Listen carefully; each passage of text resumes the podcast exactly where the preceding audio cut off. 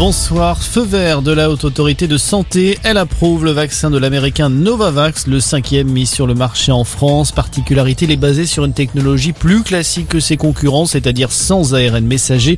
Une alternative utile pour les personnes réticentes à recevoir une injection anti-Covid, juge la Haute Autorité dans son avis remis ce soir. Les premières doses de Novavax pourraient être administrées dès le mois de février. Attention, vous pourriez bien perdre votre passe sanitaire dès demain. Environ 700 000 Français seraient concernés. Ceux n'ayant pas reçu leur troisième dose sept mois après la deuxième verront leur passe désactivée.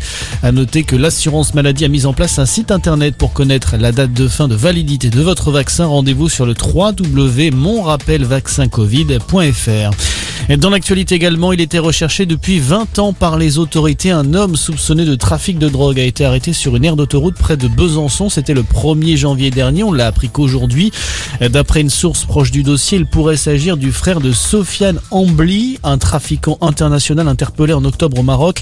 Personnage clé dans le scandale de l'importation en France de 7 tonnes de cannabis en 2015. Une affaire qui avait coûté sa place au patron de la lutte antidrogue de l'époque. Il devait augmenter finalement, il doubler. Le taux du livret A va passer de 0,5% à 1% au 1er février. C'est une première depuis 10 ans.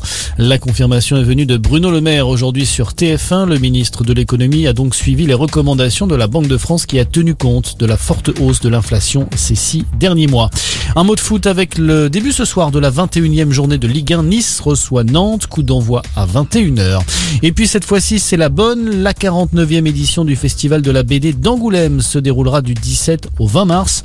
Annonce des organisateurs sur Twitter. Prévu au départ en janvier, l'événement avait été reporté face au rebond épidémique et aux contraintes liées aux jauges. Voilà pour ce tour du monde de l'actualité en deux minutes. Très bonne soirée à tous.